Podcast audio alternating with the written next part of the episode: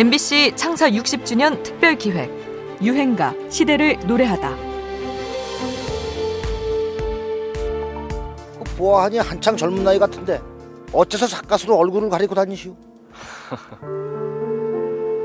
난 내 조부가 누군지도 모르고 조부를 욕하고 험담하는 문장으로 열다섯 어린 나이에 백일장에 장원을 하였소. 그러니 하늘이 부끄러워 어찌 얼굴을 드러내고 살겠소이까. 2002년 드라마 상도의 한 장면입니다. 부끄러움을 이기지 못해 평생 전국을 떠돌아 다녔다는 방랑시인 김사카. 그의 이야기는 오늘의 유행가 명곡한의 방랑시인 김사카소로 만들어지기도 했는데요.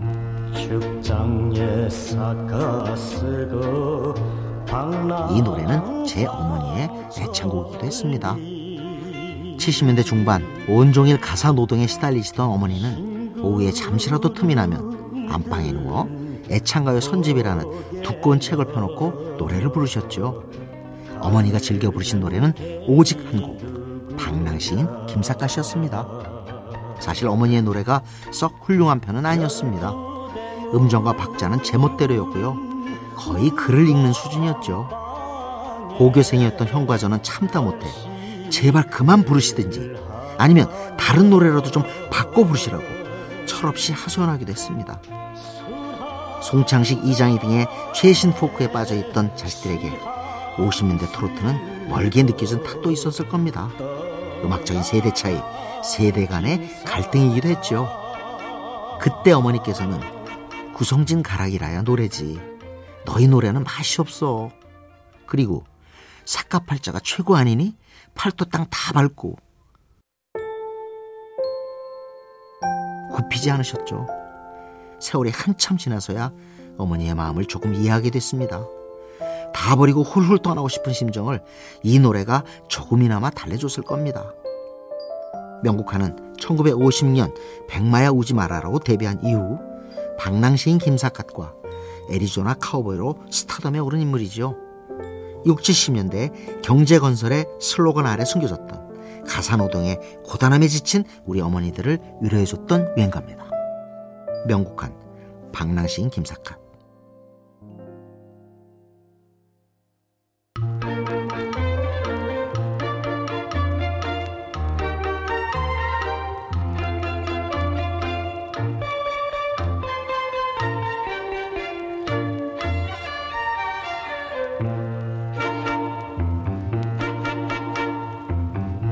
축장에 싹가스고 방랑삼천리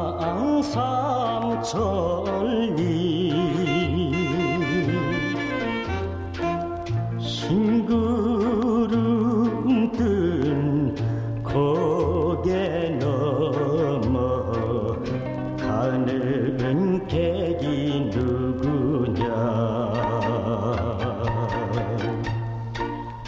열두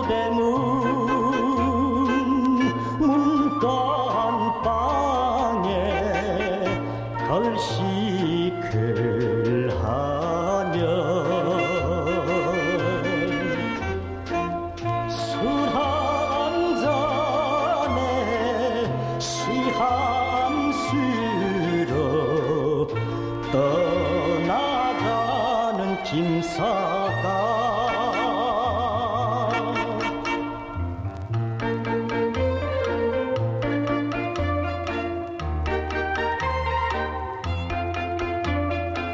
MBC 창사 60주년 특별 기획 유행가 시대를 노래하다. 지금까지 음악 평론가 임진모였습니다. 세상이 싫든가요 벼슬도 버리고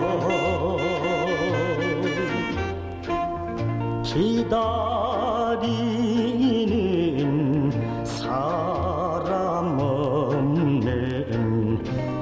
길거리 처마구 울러